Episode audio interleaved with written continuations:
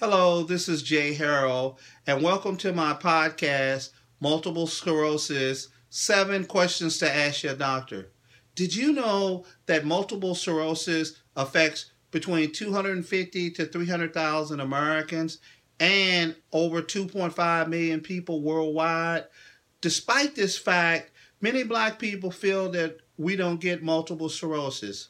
But let me tell you something about it. Multiple sclerosis with black people, we tend to have more relapses and we experience severe symptoms with multiple sclerosis. So go to my website and read the post, Multiple Sclerosis, at www.j-herald.com. J. Herald is always looking out for your health and wealth. Have a good day.